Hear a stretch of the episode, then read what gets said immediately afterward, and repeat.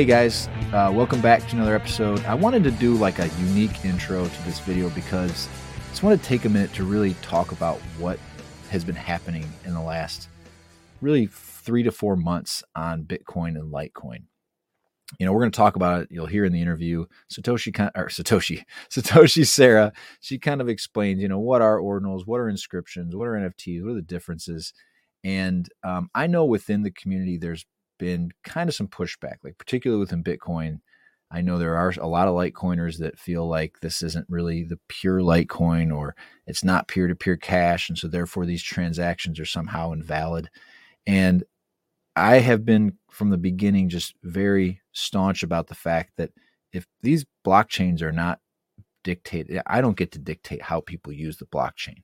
Like if the people are making transactions and they're paying the on-chain fees, and particularly a lot of these users they're you, they're downloading the nodes. Our mweb transactions are up since inscriptions became a thing because more people have nodes they're using litecoin core.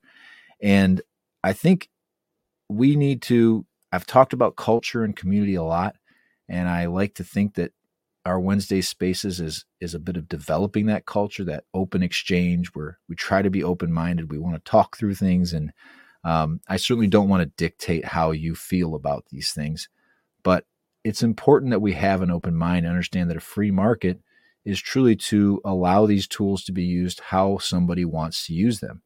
It may not feel right in the short term, but if we um, get to the point where we feel it's okay that you know a some vocal disruptors decide that they want to shut down certain use cases for Litecoin or they want to you know manipulate the protocol in order to disincentivize certain ways to work. I think it's a really weird road to go down and I, and I don't like the idea of censoring anything that goes onto these blockchains certainly in a legitimate way. So again, these people are they're downloading nodes, they're paying the fees to be on here and the reality is it's brought on a fresh new influx of users to Litecoin that just today, it's May 5th, and I, it's almost like a, it's, it's something I've been waiting to see, and I'm really excited about. I think is almost a turning point. Litecoin is outpacing Bitcoin in on-chain transactions. There are more transactions happening on Litecoin, and the fee to send a Litecoin is 0.1 pennies. It's a tenth of a penny to send on Litecoin. It's $7 to send on Bitcoin. And you're getting more transactions on Litecoin, even at that low, to show you how we still have capacity. We still aren't filling up blocks. Even though we're out, we have more transactions than Bitcoin. We still don't even have like 50% full blocks. So that's the that's the key, right? That's why we all feel that Litecoin is going to be a a long-term superior chain to Bitcoin because it will be more usable you're going to be able to actually use it in your day to day life, regardless of how much volume appears to be going on here. So I just want to really stress that these are people downloading nodes. They're finding a new fun ways to build communities on Litecoin and engagement that is natural. It's organic. This isn't something that's forced. There's no VC company behind it or something like that. And so I just want to keep make sure we all keep an open mind. I, and I know a lot of you feel that way too. Um, and I understand why why it feels uncomfortable and kind of against the ethos. But um, at the end of the day, people are allowed to do what they want to do. It's a free speech, free market world, and I would rather encourage that, even if I'm uncomfortable with it. So it's going to be fun. We're going to keep building this community, and this is a big part of it. So that's one thing I want to mention. The other thing is that I've mentioned in the past. I kind of, you know, you guys know I do a couple cake pay commercials, um, and some, and I really just want to urge you guys to use uh, Cake Pay. So Cake Wallet is I, they sponsored my show for a couple months last year, and then I told them, you know, I'm going to take a break. I just didn't. I just wasn't really. I guess I just wasn't uh, in the energy to just create content all the time, and I I took a long break. I was really about a year where I wasn't really doing much. And uh, I decided I want to get back into it. And I reached back out to them, say, hey, would you guys be open to sponsoring the show again? And they were on board, you know, no hesitation. They've been so supportive of just not only me, but just I think Litecoin in general. They, they have Bitcoin, Litecoin, and Monero on their platform, right? And if you go to CakePay and use that tool. I've I had some commercials in the other one. I'll post one at the end of this video too, just to show you how easy it is. But they had some statistics recently about usage. And granted, CakePay is a Monero wallet first. It's been a primarily a Monero community. 81% of their CakePay purchases were using Monero, 17% were Bitcoin, and 2% were Litecoin.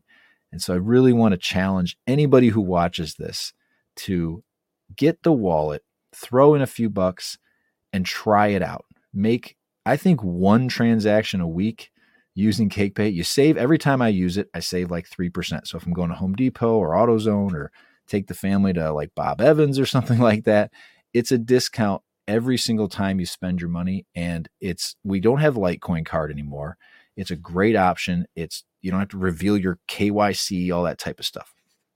So I'm going to post the video at the end, but uh, I'll put a link in the thing. Go to CakePay. They're very cool. I met those guys at Litecoin Summit.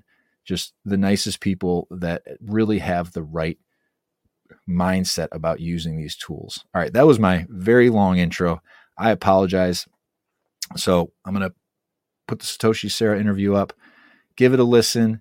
I might even build an NFT collection to give out to a lot of you guys that come into the spaces and some of the longtime Litecoiners that to me deserve a bit of a badge of honor. Like they're the OGs, you know what I'm saying?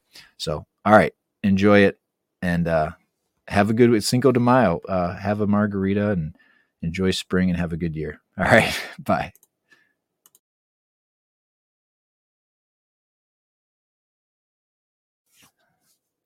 Hey, everybody, welcome back to another episode on Litecoin Underground. Um, we are going to get into something today that has probably, I think I've been trying not to learn about it because I, for some reason, I'm denying that it exists or something like that. And that I'm, we're having to come to terms with the fact that there's something that's coming, that's here and is never going away. And that is these NFTs, ordinals, tokens, whatever it might be. So I have a lot to learn about it. I don't know I was I was reading a tweet the other day and it was about EVMs and MEVs and I was like I don't know what any of this stuff is and I realized that I, I need to learn something. So today we're going to have Sarah. I'm just going to leave it at Sarah. and she's not Litecoin Sarah yet. Maybe she'll be Litecoin Sarah someday. But yes, generally maybe. so you're Sarah Satoshi or Satoshi Sarah, one of those two on Twitter. She is I don't know. She came on about a year ago. She was one of the first people I interviewed. Back then, you were uh, in Bitcoin Ladies, and you had just come off of Bitcoin Magazine or something like that. Oh yeah, I've I've done a lot of stuff since then. Um, I had a I had a full time job at OKCoin, OKX. So I went into like oh, yeah. the exchange part of crypto. Uh, and then I recently left and I've been at Gamma since like the beginning days. And then I just joined like full time. So now I'm like full on fan account Gamma. Okay. Well, so yeah. what's interesting about you, you know, you you broke the barrier of going to the Litecoin Summit. I, I got to meet you there, and I was realizing because we were just talking about this before we did yeah. the interview. Like I went there and like I've done videos on Twitter, and so I was under the assumption like, well, she's probably gonna know who I am, like conceitedly, because you'd been in my spaces enough. And I went there and I was like, oh, hey, Sarah, what's up? And you were like, I, I have to imagine you were probably like, who is this guy? Like you probably had no idea who I was. I recognized your voice and not your face, and so oh, all right. Like, Hmm.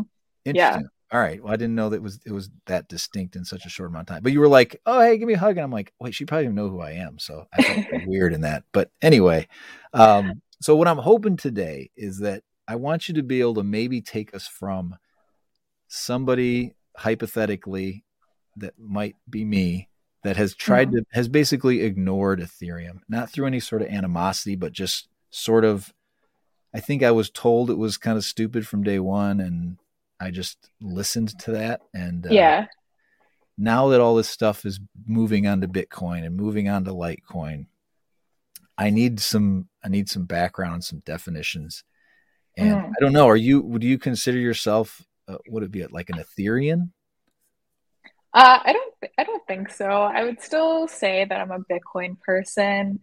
Um, yeah, I, I really wish that the term like Bitcoin maxi wasn't so off putting because I think when I meet people in person, I'm like, oh, I work in Bitcoin. And they're like, oh, you must be a Bitcoin maxi. I'm like, no, please don't insult me like that. like, absolutely not. Um, I think like, yeah, I don't know. I, I just, I work mostly in Bitcoin. I've always only really worked in Bitcoin, and I think there's nothing wrong with exploring other blockchains. And in fact, that is highly encouraged so that you can see what other parts of the crypto ecosystem um, is doing. And then, you know, at some point, maybe those applications can move onto Bitcoin, which was sort of the whole point of I think the stacks ecosystem, which is what I got into like first uh, after Bitcoin. So I wasn't really interested in Ethereum because, like you said, everyone was like, "Fuck Ethereum." Excuse my French. Right. Um, all these shit coins are, you know, scams or whatever. Don't look into them. Everything's going to be built on Bitcoin. I think that was the old like Bitcoin maxi thought process. It was like, we love Bitcoin. And so all these things are going to be on Bitcoin. Now it's more like um, there are JPEGs on Bitcoin. Like, no thanks. My you, nodes yeah. are not going to host your JPEGs and shitcoin like tokens and whatever. So a lot has changed since I think just a few years ago. Well, well, it's yeah. funny because I think that was always my mindset when I remember when NFTs first came around. Well, it's not first, but like let's say early 21 and uh, I had an old coworker call me like out of the blue, and she's like, "Should I? I I know you you're into Bitcoin, Litecoin, all that stuff. Like, do you? What do you think about NFTs?" And I'm like, I they make no sense to me. They're ridiculous, right? Like, who would pay that kind of money?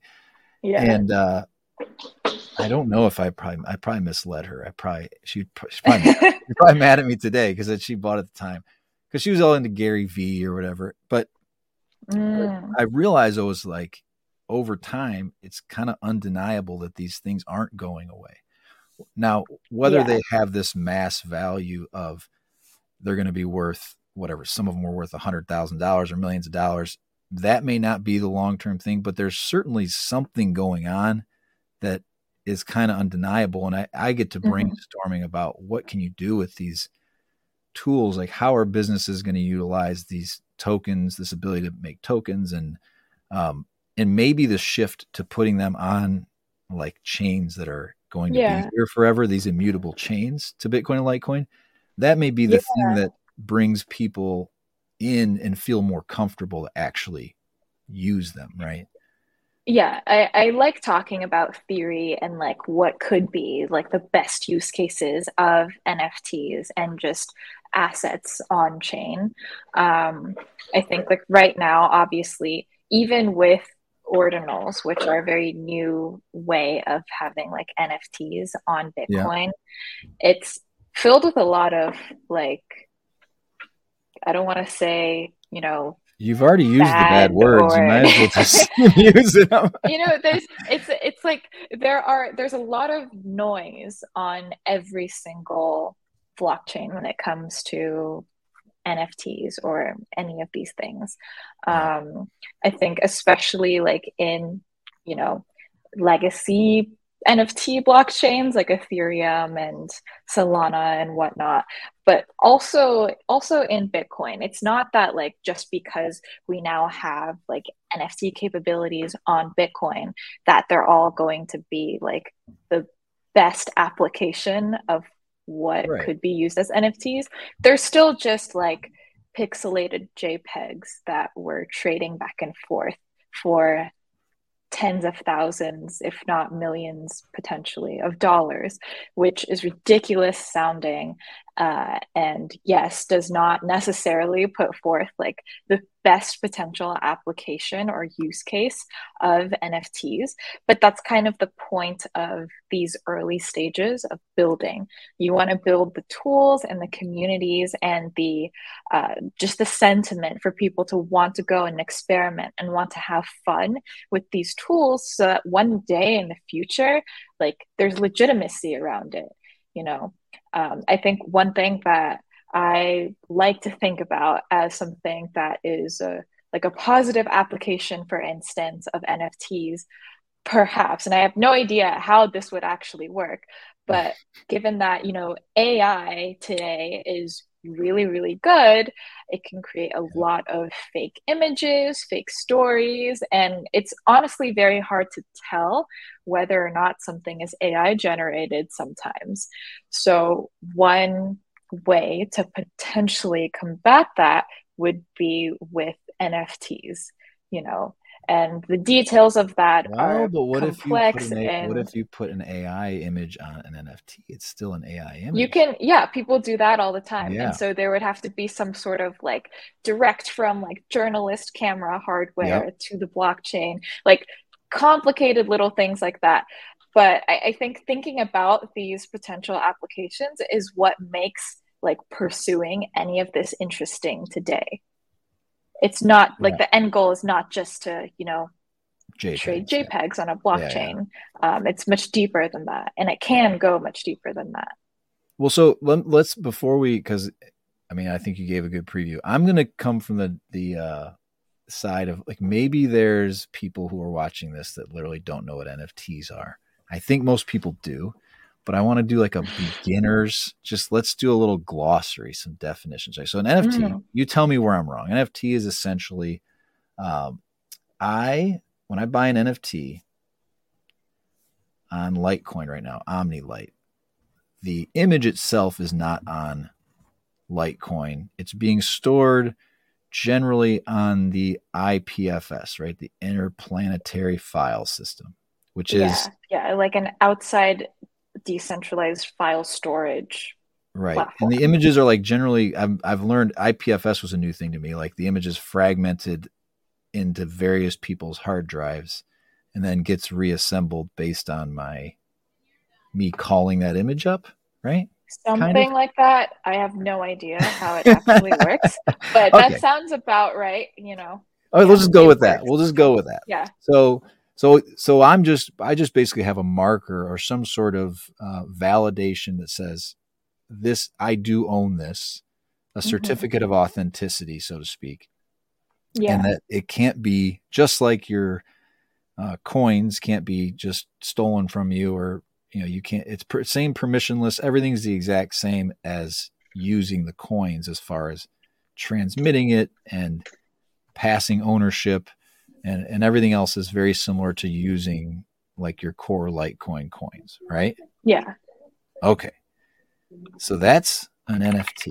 So what is let's start with ERC tokens because they've been around I would say what are a maybe 50% of what you so lovingly called shit coins are, are ERC tokens. And then like there's Binance tokens too, but ERC's what's the big daddy we'll call it so there's a lot of like different blockchains that all have their own tokens erc20 right. tokens are just tokens that are created on ethereum um, brc20 tokens is a new thing as well yep. which are just like tokens created on bitcoin and so like anyone can create a token. ERC20, the standard, makes it really easy for anyone to just like launch and release a token, uh, which is why naturally the market gets so saturated with random meme coins popping up like every second of every day, just because it's so much more accessible now.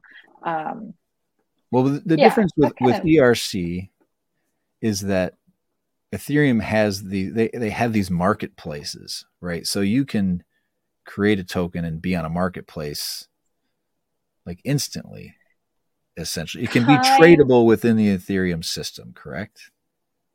Kind of. So there's like different um, and I think this this goes with like different jurisdictions and le- legality and all that as well.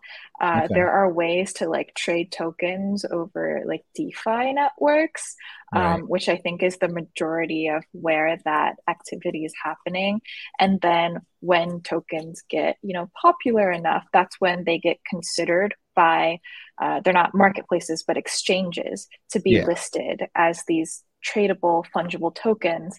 And we see a lot of these tokens obviously like getting on marketplaces uh, or not sorry not marketplaces exchanges getting rugged or being on like defi exchanges and being rugged and and all this fun well, stuff. So it's something that's, like that's usually it's Uniswap or Pancake Swap or something, right? Like that, where because I've, like, I've been there. There are so many, like there right. are so many. I think Uniswap is is one of the more reputable ones. Um, yep. They deal a lot more in like bigger tokens that you would want to, you know, exchange, like stable coins, for instance, on Ethereum. I've, I've looked at some of those. I'm not sure if it was Uniswap. It might have been Pancake Swap. I think Pancake Swap has all the just total garbage. But there's a go, lot of swaps. you go to trade. you go like, all right, I want to trade my USDC for. Mm-hmm. Then you pull up the other list of what you're able to trade for. Yeah, and it's just endless. It's it's. I don't even know.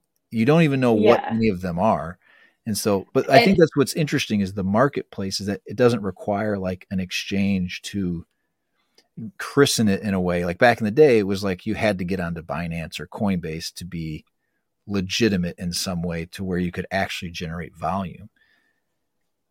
Right? Yeah.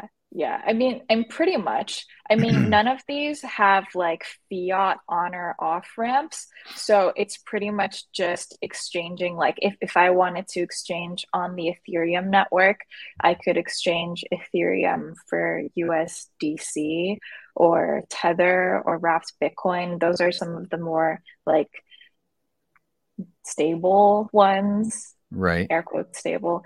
Um, yeah. and then there are also just hundreds of erc20 tokens that you could swap with. So the, so the brc yeah. so, so let's let's move on. I'm going to do the so that's the ethereum world we'll call it yeah. right? and i'm sure there's more going on like here tell me if i'm right on these two things. Evm is ethereum virtual machine is that what that means? Mm-hmm. yeah now I don't know what that is yet, but maybe you can explain that. And then MEV, this is the one I don't understand. Maybe they're not even related.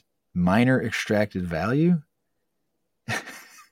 um, yeah, those are all terms I think that are on like get more complicated and deeper into like how the ethereum ecosystem works and how people can actually build applications on those so like pretty irrelevant to the general just like NFT conversation.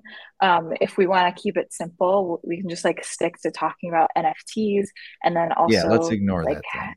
Like, yeah, yeah, yeah, yeah. Definitely a, a conversation for someone who is like an Ethereum DeFi expert, I would say. Okay, okay. I don't want to, I don't need to know about all that yet. I was just curious because I read yeah, some tweet yeah, yesterday. You, like I said, like this guy dropped like six acronyms, and I'm like, I don't even know that I know half of these. I have no idea. Like I couldn't read it. It was like literally a foreign language. Yeah, I couldn't understand it. There, there's a lot. it's like he was total degen, right? Um, yeah. Okay, so let's go and do ordinals and inscriptions, right? So they're not the same thing, but they're kind of the same thing. So what is an so, ordinal? Yeah, so you know how like on as you were saying, on other NFT blockchains, let's just take Ethereum for instance, um, your NFT, your image is not stored on Ethereum. It's stored on a decentralized file storage system like IPFS. So, what your NFT is really then, it's just an on chain pointer to that image on IPFS. For ordinals, which is NFTs on Bitcoin, um, they are actually like you can inscribe your assets directly onto a Satoshi on chain. So right. you're not dealing with external file storage unless your files are too big and you want to do a workaround. But the thing with the benefit with ordinal inscriptions is that you can actually have data directly on to uh, Bitcoin itself. Right. And the way that you can do that is because when, you know, earlier this year, um, Casey released ordinal theory, and ordinal theory essentially just states that uh, you can order the you can order each individual satoshi and keep track of them okay. and therefore you can actually inscribe and keep track of data onto each individual satoshi the reason why um, it, it would be like let, let me give you an analogy. So Bitcoin is fungible, right? Sats, mm, Satoshis are fungible. To a degree, to a degree, yeah. you like, well, I mean, in application, like you can send one Bitcoin to someone else. Right. They can send you a Bitcoin back. It doesn't really matter like what is which satoshis they sent. Right you still right. get one bitcoin. When you're like at the store and you're paying for something with like a $10 bill in cash they're not asking you for a specific bill. They just want $10 like a serial number. Yeah yep. Yeah. So what ordinal theory does is it keeps track of those uh, serial numbers and gives like a significance to them. So if I were to demand that you pay me a $10 bill with this specific serial number on it, or like a rare penny or something like that, right. that would be like the cash equivalent of ordinal inscriptions, where um, now you have, now suddenly you have these Satoshis that are given like extraneous value based on their ordering. So, for instance, if I had, if I owned like a rare Satoshi, which would be maybe something that has like uh, all the same number, or the Satoshi is the first one that's mined after a halving, or it's so, the. Can, can I ask you? So, is like, is are you are they being ordered like literally as in the first block mined by Satoshi himself, the first 50 coins, that's whatever, mm-hmm. 50. Yeah. 50 billion, was that 50? That'd be like 5 billion or something like that. 5 billion uh, Satoshis. Are they all Satoshi number one? Like, I, that's what I'm not, or is it just kind of like whoever applies to be Satoshi number one first gets to have that? No. Okay. No. So it's like I can have an I can have in my possession an uncommon Satoshi, and then I can choose to inscribe that Satoshi because I know that it's a special Satoshi and I don't want to spend it. Um, the inscription parts actually to this like part of the conversation is completely irrelevant. Just the sats alone and their ordering gives them like a non fungible significance to that. It would be like if we genuinely valued the serial numbers on like the one dollar bill or something.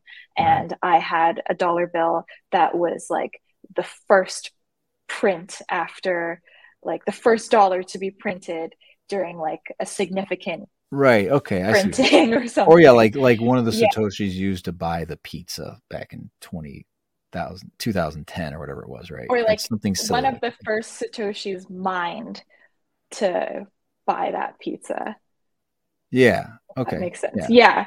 Yeah. And so like as new Bitcoin blocks are released, like new Satoshis are released, and then those will also somehow like get some sort of significance. Um, and then like next year or like later this year when we have another uh, like Bitcoin halving, the first Satoshi to come out of that first block is gonna be like rarer than all the rest of them because it's it's part of like a significant event or something. So this I mean, these like are obviously real, right? all like it's like all arbitrarily ascribed values, right? Right. But yeah. people find value in them, right? And so now for the inscription parts, because we can keep track of individual satoshis and we can send and like receive those yeah. specific ones and, ice, and probably more um, importantly isolate them right you can you can you yeah. they found a way so that i can like have a wallet that says look do not spend this particular satoshi yeah so so that kind of comes into play when we're talking about uh, what wallet providers need to do in order to make sure that you're not spending that special satoshi okay, well, on like a fee or something. Keep going where yeah. you were going. I, I distracted you. Sorry. So no, no, no. So yeah. So, so with inscriptions, um, I mean, like you can inscribe just onto Bitcoin and you can inscribe a normal collection. A lot of like NFT collections and artists that we have seen on Gamma and on just like ordinals in general are just people who want to release very similar to like collections that they would release on Ethereum, just onto Bitcoin because of you know it's Bitcoin and it's cool and it's new and it actually goes on chain.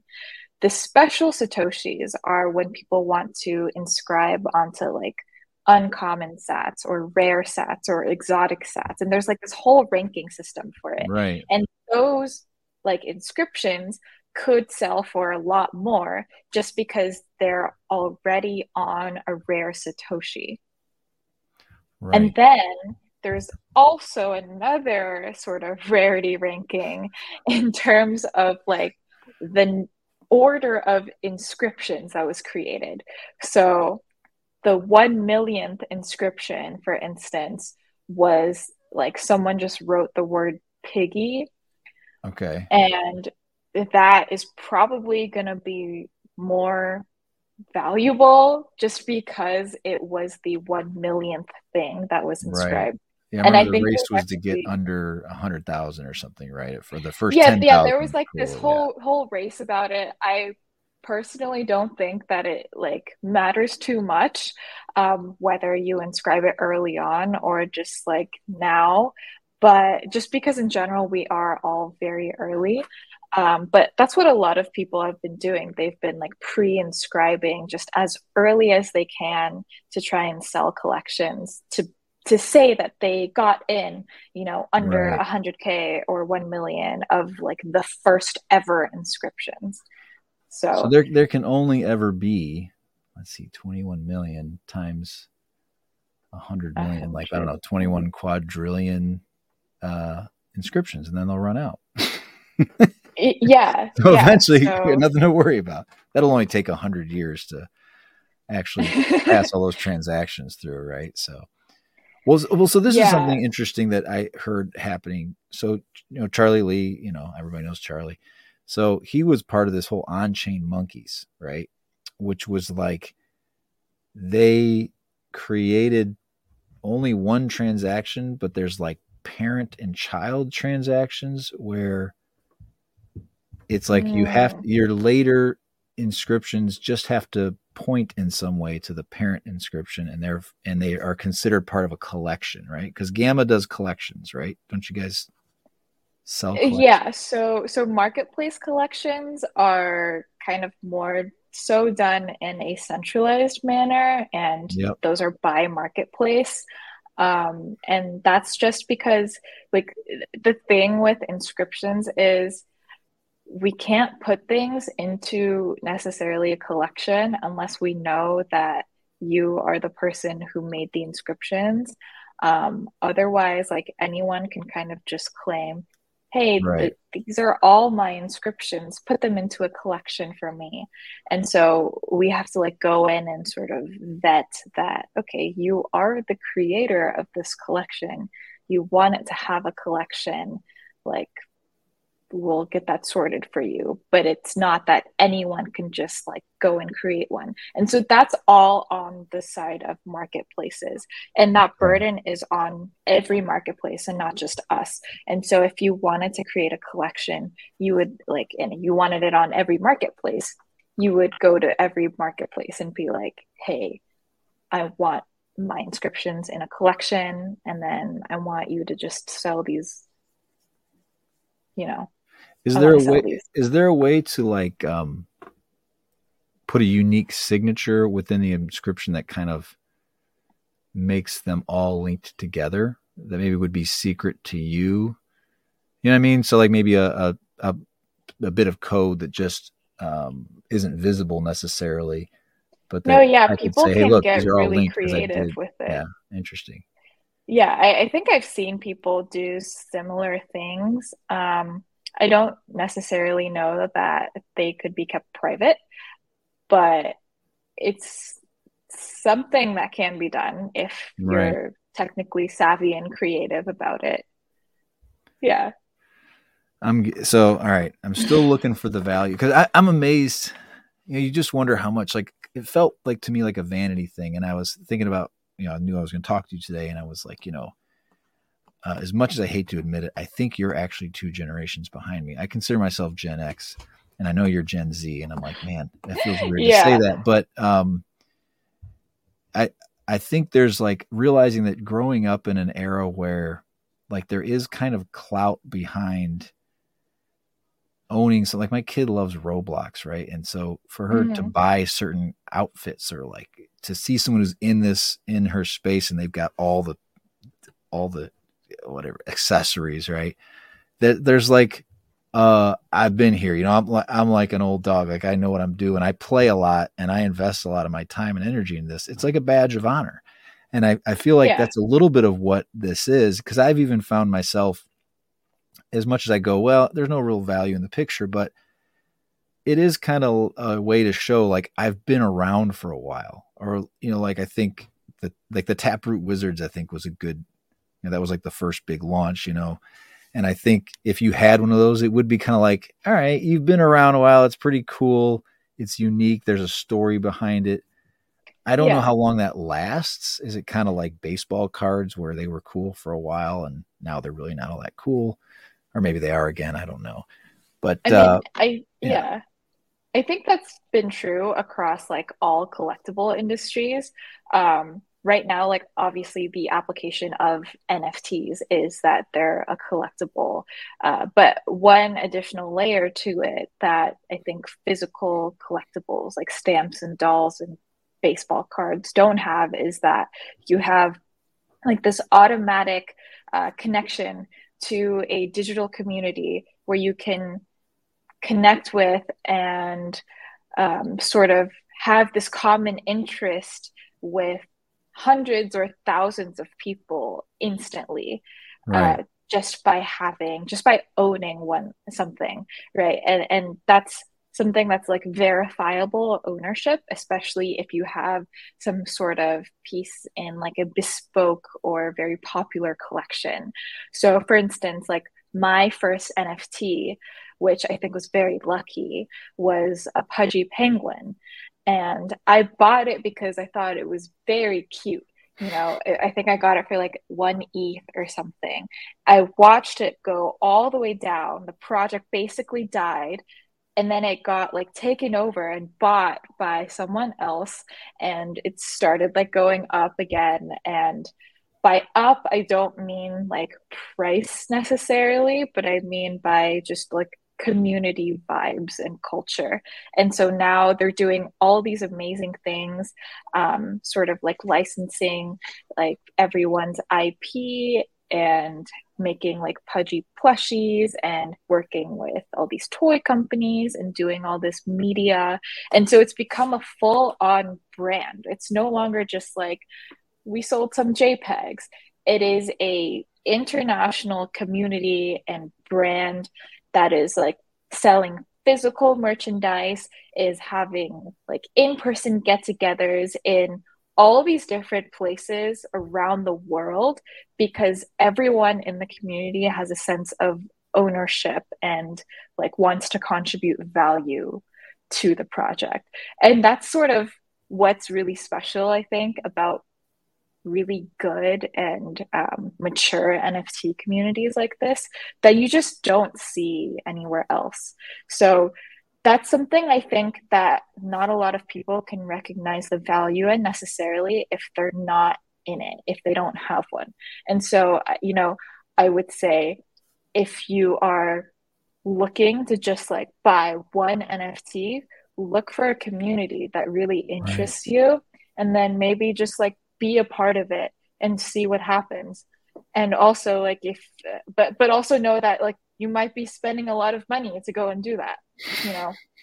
At the end of the day, once, once you have one pudgy penguin like are there people in the community that don't own them yet? They just like everybody and then they're like the only way you get in is to buy one. So why would you want to what would you buy two for? What would be the purpose of having a second one? Like resale value you know? Like you right. you think that it's probably going to go up because um, you know you can't necessarily ascribe like any sort of objective financial value of this picture of a penguin over this picture of a monkey but there is this attached community culture value to the specific collection. And Right. if you can see that, then presumably, like not financial advice, but I would probably buy a second penguin just in case, you know, I have to sell it at some point, but I still want to stay in the community. And that's exactly what I did. I got a second Oh, one. all right. Yeah. Do you want to put your? Do you want to put them up on screen? Are they? Are you like like? Do you? Oh my God, it- sure. All right. Yeah. Go ahead. All right. Yeah, uh, I don't know how to do this, so I'm gonna figure that out. But but we can keep present. chatting. Present. One that sec, I gotta I gotta pull key it up. peel. Present. Yeah, I want. I want to. I want to eventually get into. Um, we haven't even gotten to the BRC tokens yet, and then I want to look at Gamma because, like you said, that's your. That's how you make a living, right? So I certainly want to see it, and I'd like to see Gamma. If you want to pull it up even now, maybe that's a good thing to do. If you want to pull Oh, up yeah, Gamma and show that. the marketplace. I'm a big like the reason I want to do these. I'm realizing with YouTube, if I'm just going to do an audio interview, uh, like to me, I'll just do the podcast. I think from now on. But when we're doing something live like this, I want to demonstrate this stuff. I don't. I don't like. yeah, I hate when people just want to talk about it. It's like, well, here we got this technology. Let's show it off. You know, yeah, I'm I'm super down to dem- demo. So time. So I did it a few times, but that was long ago. Long ago. All right, we're back on track. All right, Sarah, let's see your collections now. I want to see these dang penguins. yeah, Petey the so, penguin, uh, Mudgy the Pudgy. What are these names? I got to know the names. so I only named one of them. I'm just gonna show you this guy. yeah, here you His go. His name is Richard. So this is my this is my penguin. How do I zoom in? There we go. All right. He looks fabulous. So you That's- wrote that's the bio and everything. Uh, something like that. We we like filled it in. This is like something that the Chubbiverse let us do. So it was a lot of fun. It was super cute. But this is my first NFT on any blockchain. So what's So- the backpack? What what's this? Oh, these are like special gifts from like the Chubbiverse for completing some of these tasks. So the the Chubbicorns, the Chubbiverse, they also have a special place in my heart. Um, but yeah, I, I'm a big Those are the fan. unicorns, right? Those are the Yeah. unicorns. Yeah, I'm a big fan of like the the cute NFTs. So that's how they get me. Yeah, the, Yeah. the gamification, I think, is what's what is eh, interesting to me. Like when what did Udi do these stupid quests, right? Like you know, film Yeah, yourself yeah. doing whatever, and you can win a like that's that's clever. Yeah. It's smart marketing, and yeah, it's almost like it becomes very much like an initiation into something. You know, you're like, For if you sure. hold this thing, you know that that other person went through the same trials that you went through. Yeah, like you have a, a mutual understanding of like why you're here and, and the vibes are usually on point if if you like a community. So uh, I love I love all the communities that I'm a part of. Is And there then- are there NFT communities that are like anti NFT, where they're like the the subculture, the like um yeah, like the punk culture, right? you know probably probably like, punk was like and or like grunge music when I was growing up was like anti hair metal. It was designed to be like I hate the things that exist, so I'm going to create another form of it. So I'm still making Mm. rock music, but I'm kind of a, a counterculture. That's the word I'm looking for. Yeah, I mean, I feel like NFTs on Bitcoin are sort of symbolic of counterculture as well. It's like a lot of Bitcoiners who are like, I refuse to participate in shitcoin JPEGs are now like, you know, yeah, Bit like NFTs on Bitcoin, that's okay because it's on Bitcoin. So, and I think the Bitcoin maxes are split about this stuff. Like some of them love Bit, like love the idea of ordinal, some of them hate it. So That was got the a most variety there. we talked about this just last night when uh like Adam Back, you know, I you can say Mhm. whatever you want to think about him, but when he right away is talking about, well, we need to find a way to censor these out. It was like, how how can you be a part of Bitcoin? Yeah. if censorship is any part of the equation. Like Yeah, That's I don't point. think that's a very that's not a very Bitcoiner stance to take. But you know, say each their it own. Depends who you're Bitcoining about. Well, I mean, you know, I get it because I mean, look to me as a Litecoiner, this is all gravy. It's five dollars and eighty two cents to get on a block right now. It's a buck. It's a tenth of a penny on Litecoin, and so people are inscribing. What's been really cool with yeah Litecoin is you know our transactions are going up. Wow, MWeb, what? Right now there's like six MWeb transactions in this most recent block, but oh, we're getting. Cool. I would say Litecoin volume's probably up two or three times since this happened as well, and I'm hopeful. We have a lot of conversations about this because we have the same type of people in Litecoin that are just like, this is all garbage. This is about stateless money. Like, let's leave all this crap out of here. But the reality is, the people who are on Bitcoin using this, if they come over to Litecoin to experiment, yeah. once they do it, just like when I did an NFT for the first time, once you do it, you start going, well, why am I paying five bucks to be on Bitcoin if I get to do this? I could build my same culture and get it and move these things around for a tenth of a penny rather than five or ten dollars every single time. Like it just it starts to become people understand why you're doing it. And I think yeah. people are very, I'm amazed how little Litecoin, I guess, awareness there is. Yeah, I, w- I would love to see the Litecoiners get into this because normally when things happen, they happen on Litecoin and not on Bitcoin. You know, first, you mean first, but also period. You know, as we've seen more recently, right? Um, with MWeb and whatnot.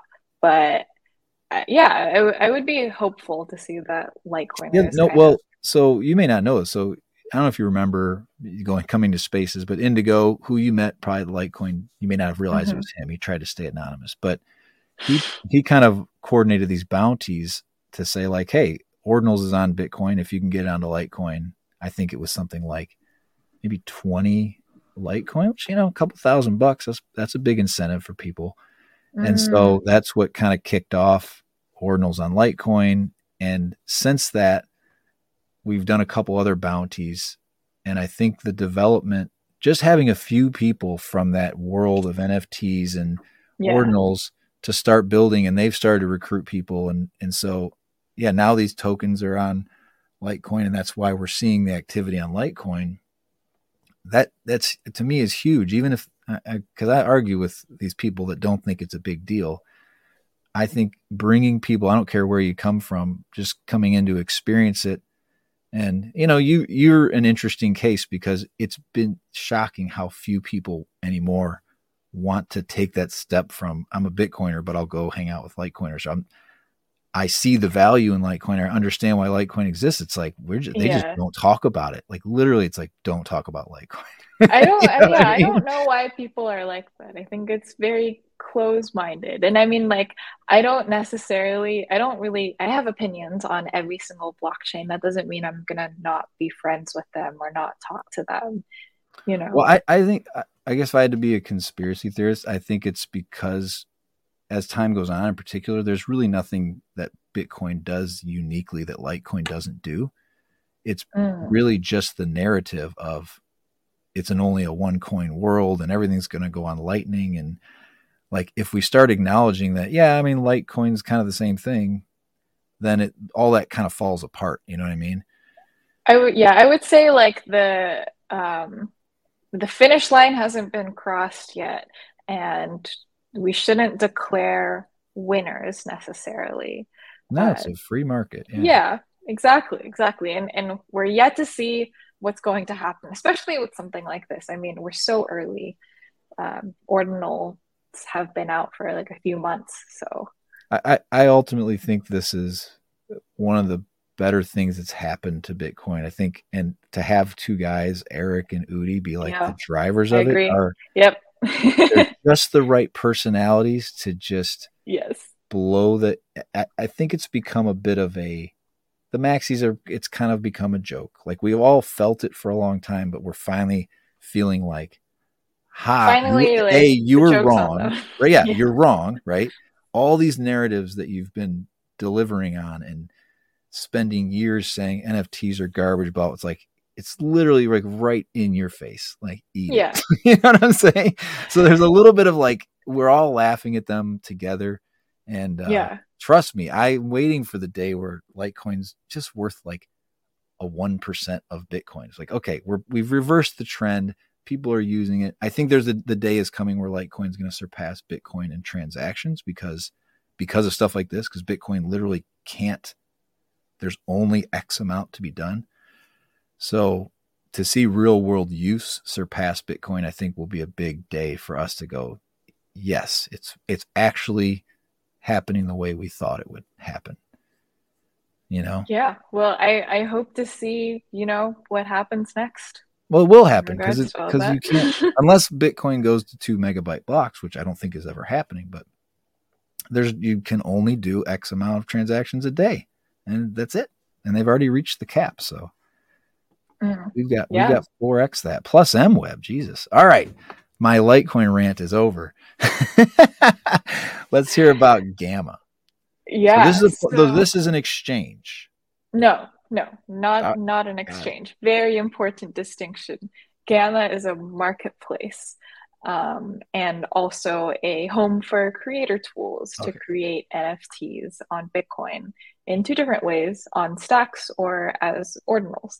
Uh, not an exchange. We do not deal in fungible tokens. So that is uh, something that I have to say just because I think recently a lot of people have been conflating the two. Okay, um, I need to back up for a second here. So, okay, I I'm when I said exchange, I meant like marketplace. I meant a place I can go buy the NFTs. There, there's yeah, yeah. So fair yeah. enough. But what do you mean by you don't accept fungible?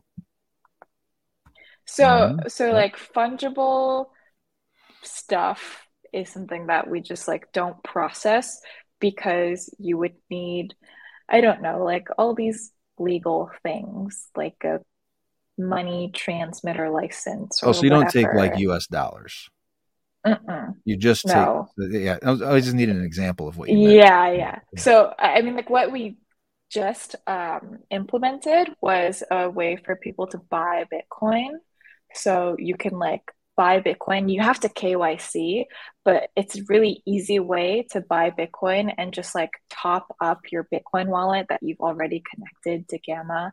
So this isn't like handled by us. This is like an external sort of.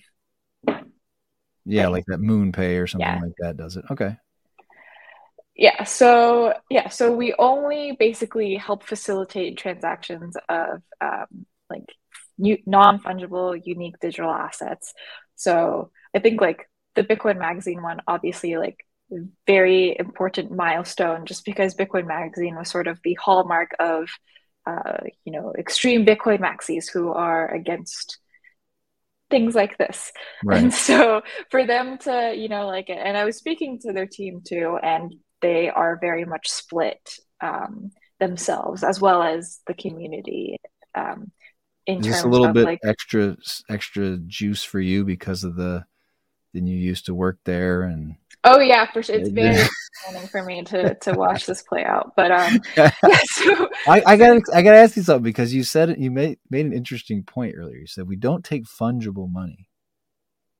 Do you mean non-fungible money like, or because we don't you, you take we Bitcoin. don't deal in like sending and trading fungible tokens. Um, if that makes yeah, sense. But, so you can't like you're saying Bitcoin's not fungible? Well, so well, so Bitcoin as a as an inscription would suddenly make it like non-fungible. And so we're just selling like or, or not we're not selling it, we're facilitating this like transaction as a marketplace um, for people to be able to buy like the non-fungible assets.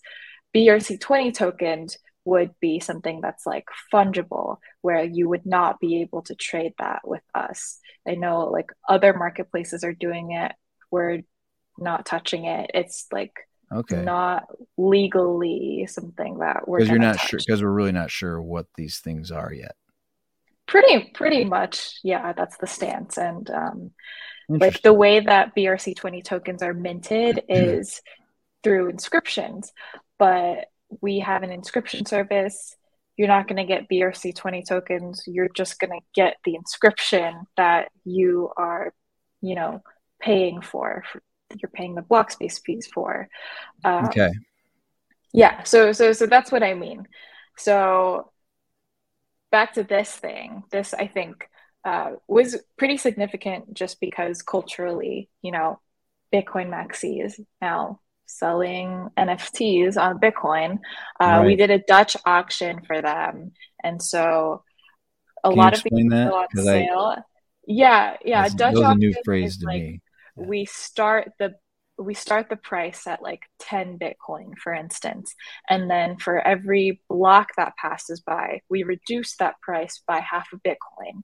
And whoever bids first like you're basically in this game theory of bidding before everyone else bids or bidding like a higher price than everyone else.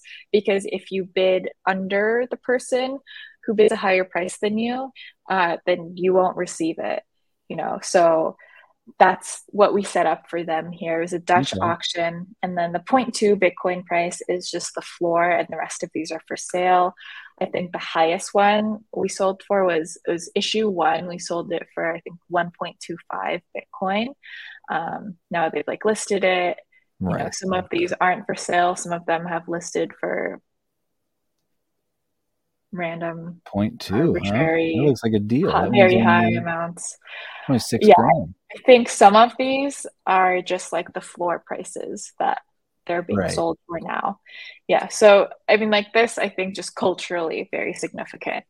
But we're going to be releasing like more auction features for everyone in like the next two weeks when we go to Miami. So that'll be fun and something to look out for. Otherwise, you know, um, you can explore Gamma, and then there's also like the stacks side of things where it's more or That's less like NFTs. similar to yeah, similar to like any other blockchain, like Ethereum NFTs. Um, Those are not are, stored on IPFS. Yeah. So, so, I got a question. Ordinals. Yeah. So I know because these are some f- things I had written down about, like to ask you about. So stacks, I know is a shit. I don't even know what to say. It is is it it's a separate chain obviously. Mm-hmm. are they is that from is that also part of uh, who am i thinking of? Our buddy our Adam Back buddy. Is that related what what's the one that's mined alongside of bitcoin? Or like and that's i'm thinking of liquid never mind. So but stacks has been around a long time right? And then there was mm-hmm. there used to be counterparty i believe and and the other one is RGB. What is RGB versus Stacks? What are the difference in those two? So um, I don't know too much about RGB. I think like to describe Stacks, it's its own L1 that's mm-hmm. tied mm-hmm. to Bitcoin. It's not like a side chain like Liquid is. It's not a layer two like Lightning is. I think RGB is, um, I don't know, like one of those, like a like a layer two or something. Actually, like don't even take my word on it. I actually okay, yeah, know like, nothing about RGB. I don't hear about that. I mean, I've heard of stacks. I hear about stacks a lot, and so that so they have. I mean, the same. Yeah, so yeah, they get mined. It's like mined the same way, isn't it? So so stacks is um, it's like this. I don't know how to describe it. Uh, the way that I tell people about stacks, not necessarily about like how it's mined, but the way that it's secured is that every single stacks transaction is like settled onto Bitcoin. Like a stack of stacks blocks are like inserted into Bitcoin, and then that's how you can scale um, having like smart contracts on Bitcoin. Okay basically. So okay. so the TLDR is if Bitcoin dies, then Stacks dies. Like Stacks is completely dependent on Bitcoin, and Stacks' security model is dependent on Bitcoin. So okay. if you're waiting for like Stacks blocks to settle, you basically have to wait for like Bitcoin to settle until those transactions confirm. So that would be it would probably be very similar to MWeb on Litecoin in that you kind of are gathering all these transactions and putting them into one large transaction. Is that kind of what's going on? Um, I don't think that's exactly what it is because it's not like privacy obscuring or anything. Well, I understand. I'm just trying to give the model of it. Yeah. Yeah, yeah. I would definitely like like look it up and like look at the diagrams that they have. Um, Okay. Just like on Stacks' website. Yeah, I'm not the best like person to explain all the technical intricacies No, about that's all all of these, but yeah, just in general, like that's the that's the vibe of it. You know, Stacks blocks settle onto Bitcoin blocks, and so Stacks NFTs are secured by Bitcoin, and so we call them like NFTs secured by Bitcoin. Okay. Yeah, I get that. So Uh, so you're you're not having to worry that I think one of the biggest strengths of both Bitcoin and Litecoin is the mining networks. These are so old and so robust. You, relying on that security is really what I've always felt like. It surprises me people would want an NFT on Solana because you're like, it could be gone in two years. So what's you need? The one thing you want is to know you can retrieve this thing in the future. Yeah, yeah, yeah, pretty much. Um, yeah, so I think like earlier we were talking about like uncommon sats or like satoshis that are have have some like special significance to them because Yeah. of like, the order that they're uh, mined in. And so these are some of the uncommon satoshis that have like inscriptions on them. Uh, let's just choose this pixel cat. So does it give you a story as to why that uh, ordinal is unique? Like, because that, number doesn't mean anything to me as a as an outsider. So if we look at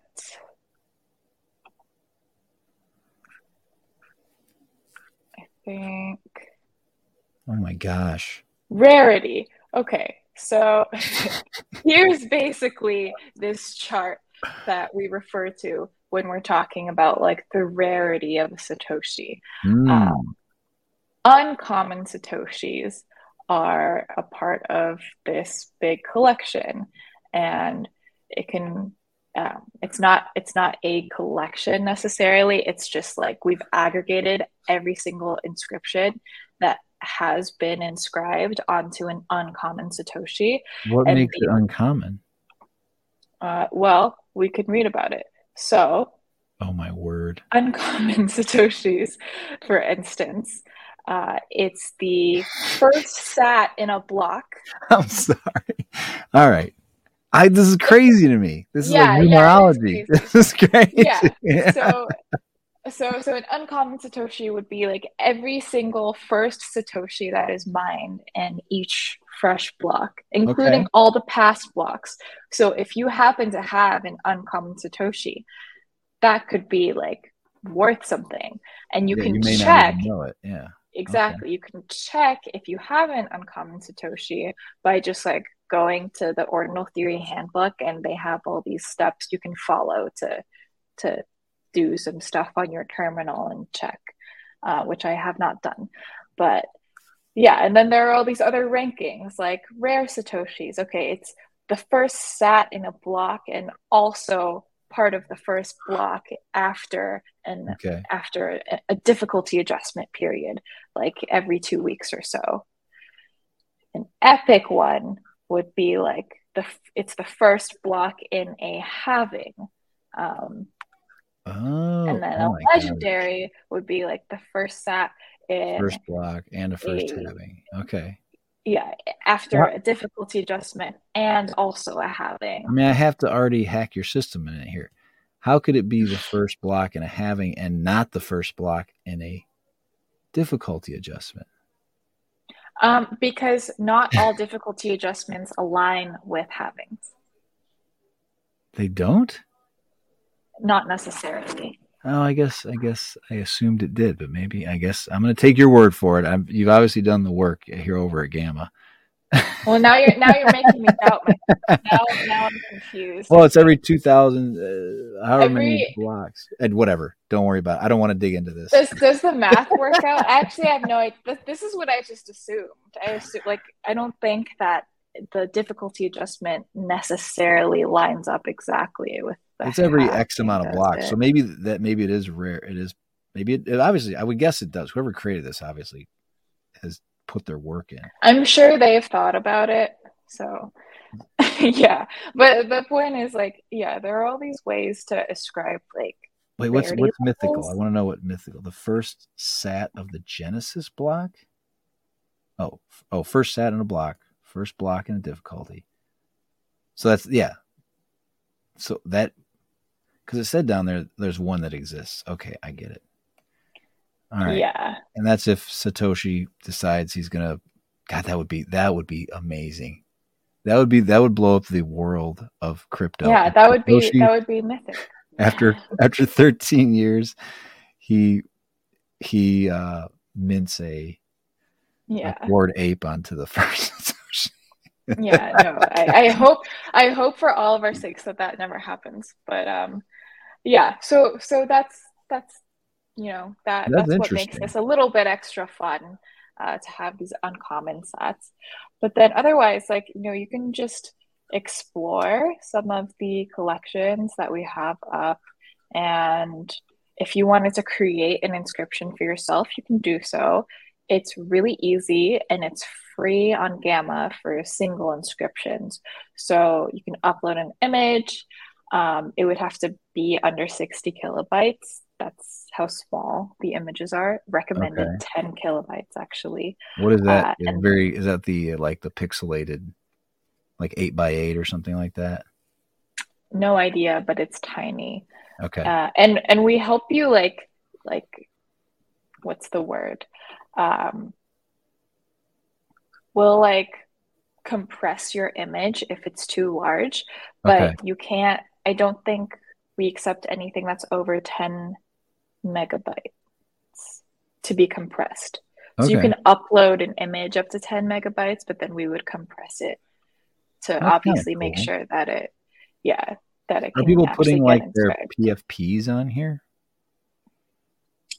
Um, I've seen it sometimes, but like I would probably just also say because Bitcoin is forever, it's not the same as like putting your PFP like like your face onto Ethereum. Like I don't think I would want to have, you know, my picture on Bitcoin. But like your Litecoin underground logo, for instance. Right. That would be cool to put onto Bitcoin and also Litecoin. So I, uh, I did I did put it on Litecoin. You're gonna laugh at this, and then I was like, because these guys sat here and they walked me through it, and I was like, yeah, I'm not a tech guy at all. And so I I did it. I was like, oh, cool, I did. It cost me whatever, nothing. And uh, I ended up like later that day, I was I was having to do something with my computer, and I was like, you know what, I'm just gonna clear out my wallet because I wanted to re. I was having some issue, and I was like, I'm just gonna close everything, and mm-hmm. I had some sort of paranoia and I sent all my coins to my cake wallet, obviously.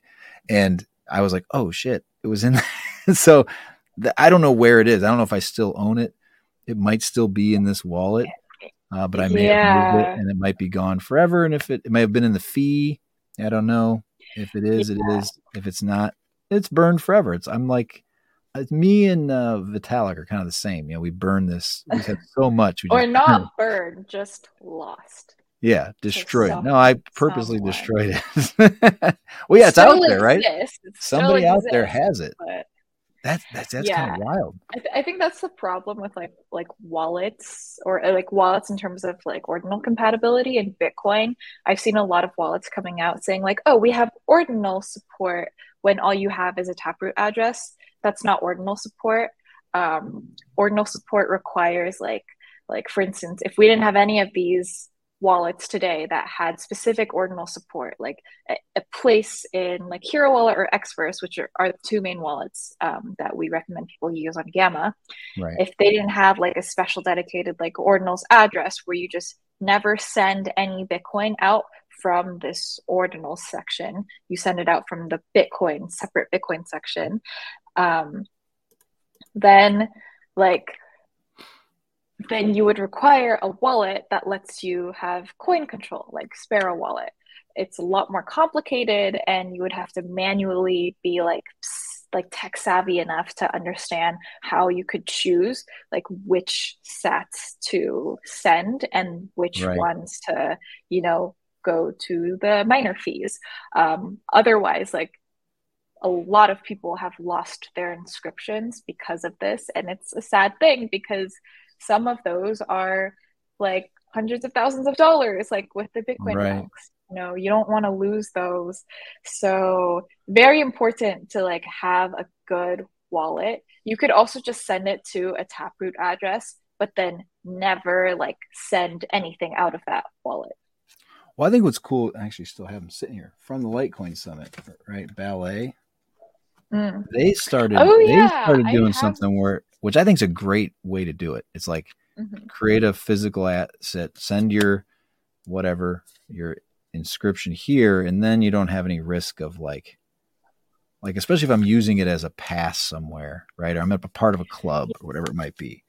That that's certainly a good workaround. You just like never be able to take it out if you wanted to take it out, you should probably just restore the wallet itself somewhere else. So like never storing your ordinals with the rest of your Bitcoin is is the just right. it basically. Just because something offers a taproot address doesn't mean you should use it. Um, unless it's going to be a completely isolated wallet where you're only storing your ordinals there, you're not ever sending anything out. It's like so, I'm going to use an old phrase. You don't you don't you know, don't shit where you eat. Don't shit coin where you eat, right? don't mix your yes, ordinals no, with yeah, your spending great. money. great, great, yeah, great phrase. Um, don't yeah. shit coin where you eat. I love it. But uh, well, okay. What then? What's the holdup with? Uh, you know, there is a Litecoin community that's creating ordinals. Let's go, Gamma. Let's go. Yeah, I, I think like we're just really um, I'm sure. I'm sure our, you have a lot going on have already. A lot going on. Yeah, I'm like asking them for things every single day, and they're just like, "Please, we have our sprints. We gotta like do the things that you know we're set to do."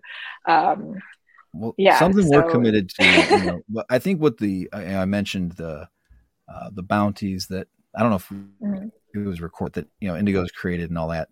Um, that's something that he and I are trying to work on as a as a whole, Litecoin trying to f- a framework or a way of uh, kind of putting these bounties out there and adopting all these things that are being built on Bitcoin that are open source is it's very natural and it sounds it's so Litecoin of us to say let's just copy what they're doing, but the reality is that that's what most programming is anyway, right? It's mm-hmm. copying what somebody else did, and so yeah. yeah, like to be able to take some things that you guys are doing and hopefully um, build some collections that are of some prominence and makes Gamma go, hey, well, let's let's uh, also have our Litecoin on here as well. I think that would be maybe it would be sacrilegious. Again, it's hard to tell anymore. I don't know what the culture of Gamma is, but you know, I'd be. I think it's like it's not the Gamma culture, but rather like the rest of the community culture and seeing what they want. Yeah. yeah, as well as like with the wallets, because um, we're sort of at the mercy of just like this checks and balances of wallets keeping up to date and then marketplaces keeping up to date and then consumer demand of what it is that they want to see out so right. Yeah. Create the demand. I said this to my litecoiners last week. You got to spend your money. Like when cake wallet's only 2% litecoin we got to get represent. That makes me crazy right? So yeah. if, if you don't if you're not important to them then they're not going to want they don't have any incentive to include you. So that's yeah. that's always been my message right? Be be relevant be relevant. So yeah. Well damn you gave me a crash course we should so i think you should inscribe your um litecoin underground logo onto well onto here's what i'm here's actually two thoughts i had one is i'm actually so you you have my hat you where's the hat let's see it i do i do have your hat it's but that I'm trying to decide like uh, my internet my Twitter logo is kind of meh, right? It doesn't mm. stand mm. out. It's kind of you can't tell what it is. So I thought I would go to that, but that's actually the London Underground essentially is a you know their train yeah. station. So that's really a copyrighted thing. I'm probably not supposed to use that. So I've been thinking about I need a new logo and maybe that maybe I'll do that and inscribe, but I can't inscribe it on Bitcoin. It would be the first you, Gamma you can, collection, I think. You can inscribe it on both Bitcoin and Litecoin. I think That's it would true. be fun. Yeah. Yeah, because we don't I, charge fees for it. So the other thought I had to be kind of cool is like people who are always in Litecoin Underground, like just to create them some sort of badge of being an OG Litecoin yeah. undergrounder, right? And just give them to people because they do come in. I mean, there's people that come into my spaces, and I was telling my wife, I'm like, I mean, I do it, but I get to talk. I'm running the show, so I it's like it feeds some sort of weird need of mine to have my mm. opinion out there. Some people just listen. I'm like, you come in every week and just listen like that. Yeah, you have a radio voice. everybody tells. And, and I'm Clark Kent apparently too, right? Yeah. I, maybe I should be on the radio. That was my missed calling, but I don't think they make any money. Mm. So I thought about underground radio. radio. Or... Yeah, yeah, yeah. You should do like a, a radio segment on on YouTube or something, or just like you upload all your spaces, right? That's basically a radio segment. I don't. I don't. Oh, not anymore. I never did. The, I did them in the podcasts, but I didn't do them oh. as videos. And I uh, part of me is because I don't. I don't want to put. I mean, I could just put the audio out there, and I've seen some people who take mm-hmm. the screenshot. I don't know. I kind of yeah. want to like the people who come in. I don't want to put them out there. You know what I'm saying? I just kind of feel yeah. like that's not my place to do that. Have some anonymity if they want it, and not. They're already. They already don't like talking in a recorded space a lot of them. Mm. You know what I'm saying? Yeah, I mean, like you could just record the space, and then whoever wants to talk will talk because it's being recorded, so they know that. True. They have to consent if they're. And if then I'm monetizing their voice, and then it's a whole legal battle. I don't. I don't see it like that. I think people would be excited to like be a part of something. Yeah, know? maybe. Maybe you're right. Yeah, I've got some people I, I that make it um, I, I, don't I don't think it would be very entertaining if I didn't have a few of the people that come in consistently, and we've mm. definitely built a rapport with them. But you know, you don't come in anymore, so it's like whatever. I have. I'm so busy. I have like I have a meeting at like six o'clock. you know, I'm just so messing with you. But all right, so go to gamma.io, check out yes.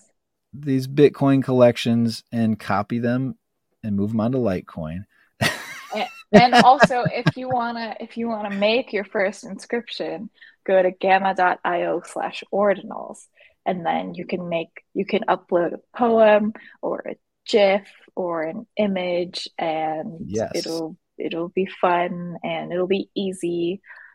It or more importantly, the be... things we talked about now is is like like you mentioned earlier, a picture or something a great document that you uh, love or a, a song yeah. lyric that you think is something that needs yeah. to be there for the rest of time. I think there are a lot of things that use your imagination. What do you want to be around yeah. in a hundred years? A note to your kids.